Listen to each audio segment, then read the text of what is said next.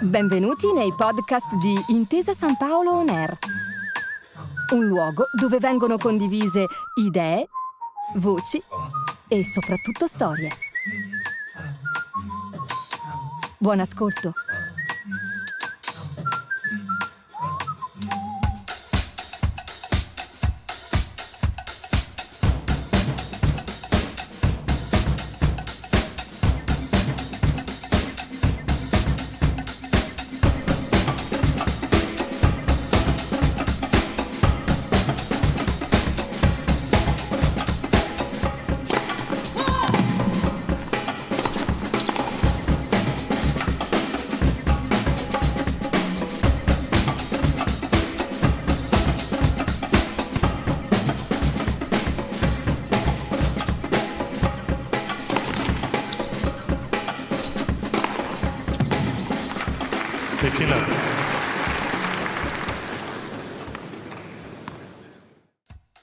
È la bacchetta che sceglie il suo mago, signor Potter, non viceversa. C'è qualcosa di mistico, di innaturale, persino di insondabile nel rapporto tra un campione ed il suo attrezzo di lavoro. Tuk, tuk, swish!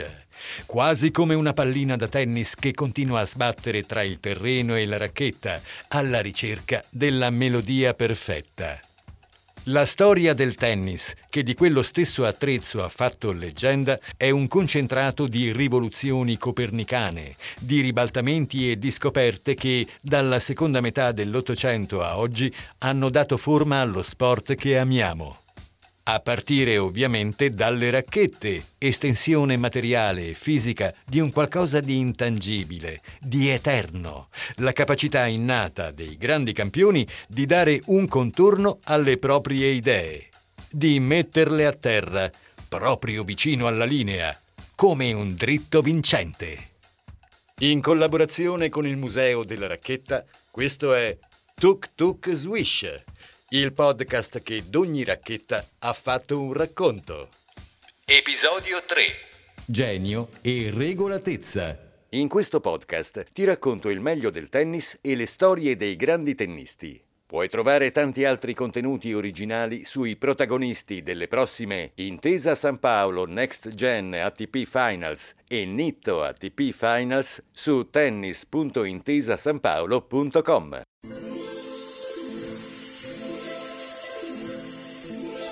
Anima di ferro e spirito indomito, un cuore nascosto di viti e bulloni e un tocco di genio finale messo a regola d'arte in punta di racchetta per dare luce e polvere di stelle al rigore dello studio.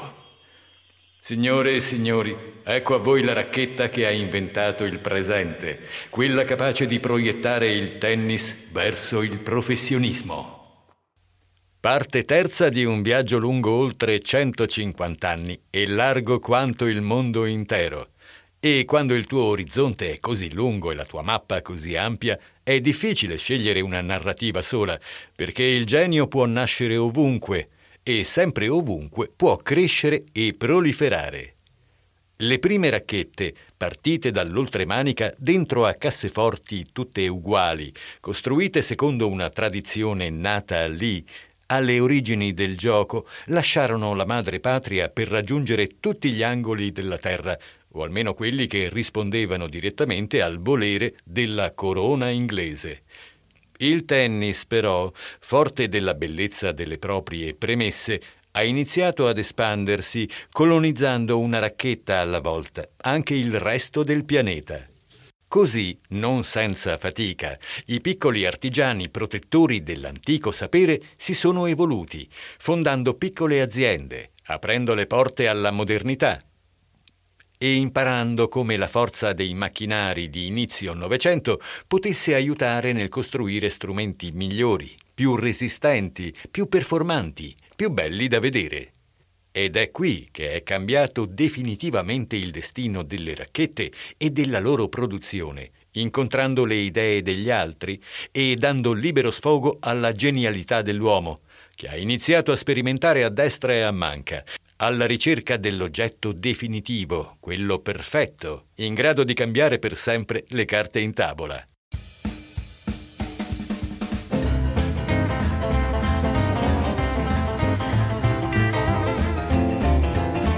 Sicuramente parte del genio umano è l'esperienza di Daytona, per esempio, un brand americano che provò a mettere sulle proprie racchette il fil di ferro al posto delle corde, senza fare sfracelli in campo, questo va detto, ma creando così un prezioso oggetto da museo che ancora oggi fa gola ai collezionisti di tutto l'ambiente.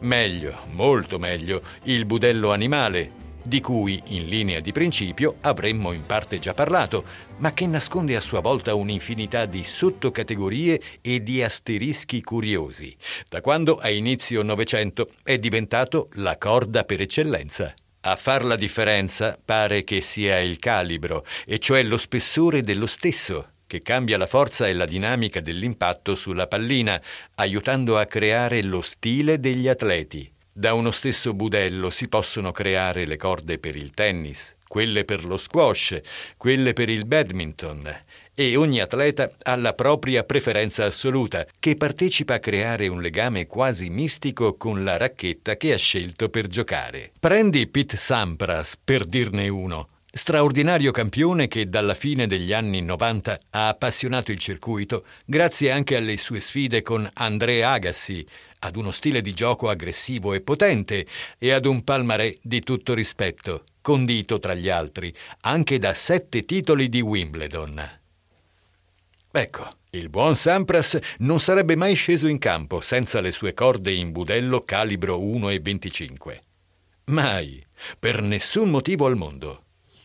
Ancora oggi non esiste fibra sintetica in grado di garantire pari elasticità e risposta e molti giganti del tennis odierno come Nole Djokovic e Roger Federer continuano ad alternare le corde in budello a quelle artificiali. Certo, nessuno di loro raggiungerebbe mai gli 870 budelli all'anno usati da Pitt, che era sempre alla ricerca del feeling perfetto con la propria pallina e che al suo sponsor più fidato, la Babolat, chiedeva un continuo flusso di corde nuove. E per un'azienda che trovava la propria strada investendo sulle corde, ce n'era un'altra, prestigiosa quanto lei, che avrebbe invece legato le sue fortune alle palline. Per quanto strano possa sembrare al principio, nel tennis, più che le racchette, erano proprio le palline ad essere difficili da trovare. Dovevano rimbalzare, Dovevano rimbalzare bene e dovevano farlo per il più lungo tempo possibile senza deteriorarsi.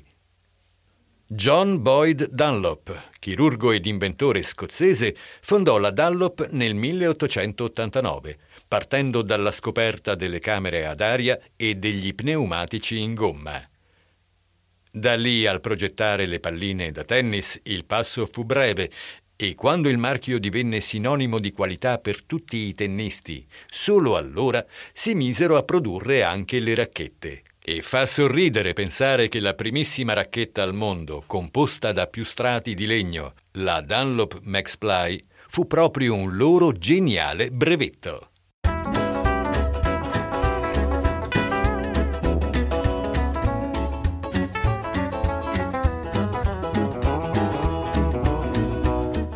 Il genio, lo abbiamo detto, non ha confini e soprattutto non ha età. Quindi non stupisce affatto scoprire che ovunque si andasse nel mondo c'era sempre qualcuno di brillante che metteva testa e cuore nel progettare racchette nuove.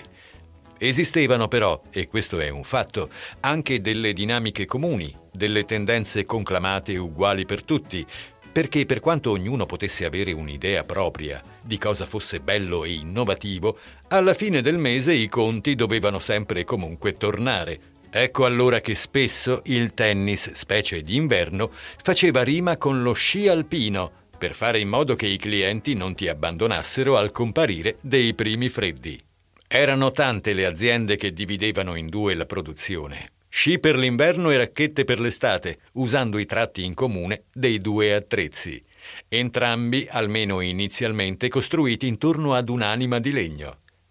È il caso della Persenico, antica eccellenza italiana, che oltre alle racchette che portavano il suo nome, aveva anche la paternità degli sci più importanti del bel paese quelli di Gustav Teni, capaci di tenere milioni di connazionali col fiato sospeso ogni volta che partiva dal cancelletto. Poi la Persenico venne acquistata da una ditta americana, la Spalding, e il Gustavo Nazionale cambiò i propri attrezzi. Ma la poesia di quel nome e di quelle immagini restò nell'immaginario collettivo, a testimonianza di come l'artigianato tricolore potesse davvero qualsiasi cosa. Il binomio di sci e racchette fu anche il faro della vita di Howard Head, americano di Filadelfia, la città dell'amore fraterno, a cui sono debitori tanto gli appassionati degli sport invernali quanto quelli degli sport estivi.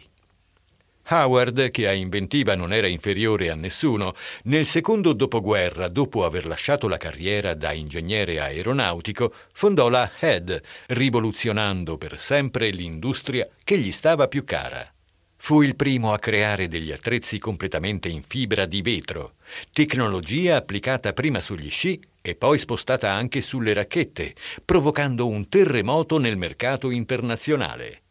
Il successo fu enorme, l'impatto sul gioco pure, e Head divenne sinonimo di tennis in tutto il mondo. Ma ad un uomo di tale ingegno il successo non poteva certo bastare, perché la mente di questi giganti vive di sfide sempre nuove. Così vendette la divisione tennis alla ditta americana AMF, che sta per American Machinery and Foundry, la macchinari e fonderie americane, che prima ci mise sopra il proprio marchio, vivendo di rendita sull'invenzione originale, e poi cambiò di nuovo, sviluppando la tecnologia Metal Compound, cioè la racchetta a stratificazione di metalli, esattamente come avveniva per il legno tanti anni prima. Con questa nuova racchetta, Arthur Ashe, americano di Richmond, in Virginia, avrebbe vinto tre slam, diventando un'icona globale degli anni 70, grazie anche, e questo è un bel merito, al suo attivismo sociale e politico. Nel frattempo, Howard Head,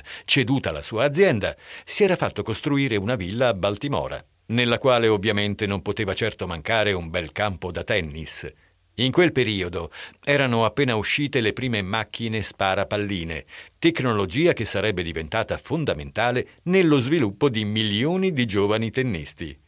Le produceva una ditta di Princeton, detta per l'appunto Prince, che gli fece recapitare il prodotto e che fece di lui un venerato consulente.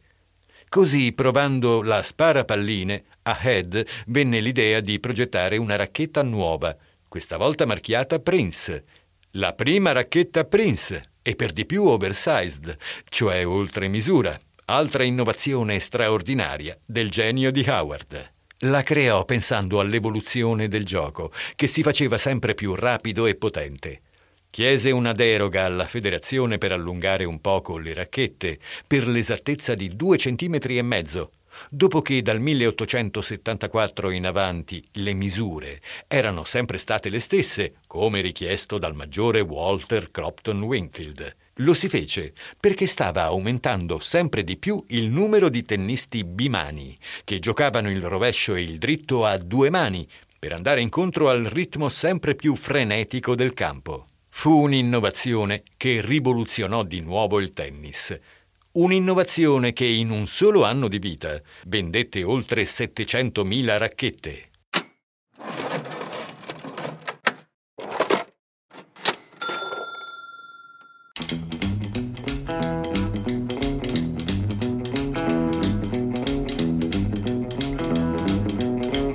Sono tante le storie, tante le racchette e le tecnologie che hanno cambiato il corso degli eventi su un campo da tennis c'è la Rossignol F200 di Mats Wilander, che richiamava il ponte convesso delle origini. C'è la Yonex, che produsse una racchetta leggermente squadrata per rendere più simmetriche e quindi performanti le corde. C'è la Donné, che corredava alcune racchette di un dispositivo di pesi da inserire nel manico. Così, a seconda di quello che si andava a inserire, cambiava il bilanciamento dell'attrezzo c'è la Puma con cui Boris Becker vinse Wimbledon partendo dalle qualificazioni, che aveva una specie di vite da abitare nel manico per modificarne l'assetto. E come loro c'erano decine di altre idee, frutto del genio creativo e dello studio devoto di chi si era innamorato del tennis e ha investito se stesso per aiutare a farlo progredire.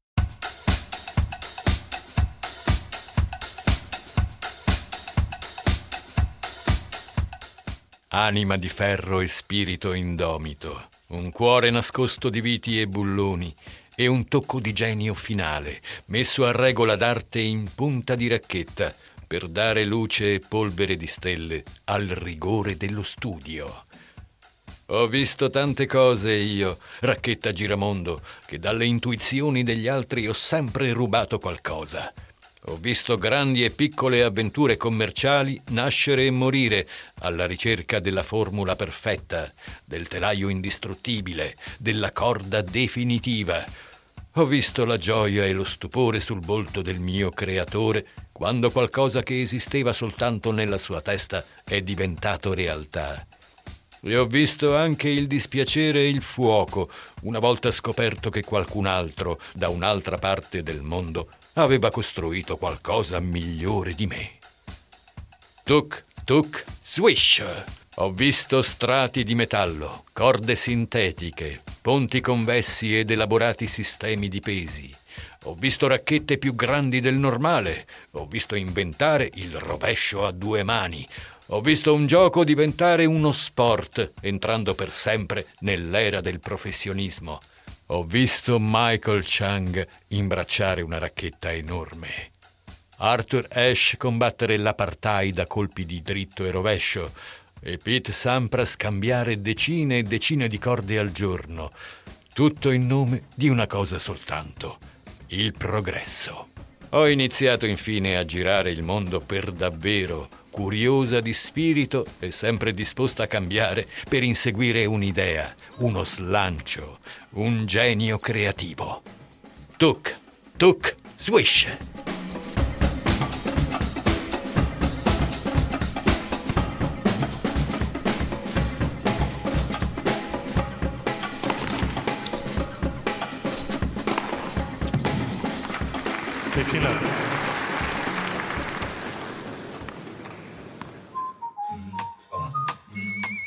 Grazie per aver ascoltato i podcast di Intesa San Paolo On Air. Al prossimo episodio.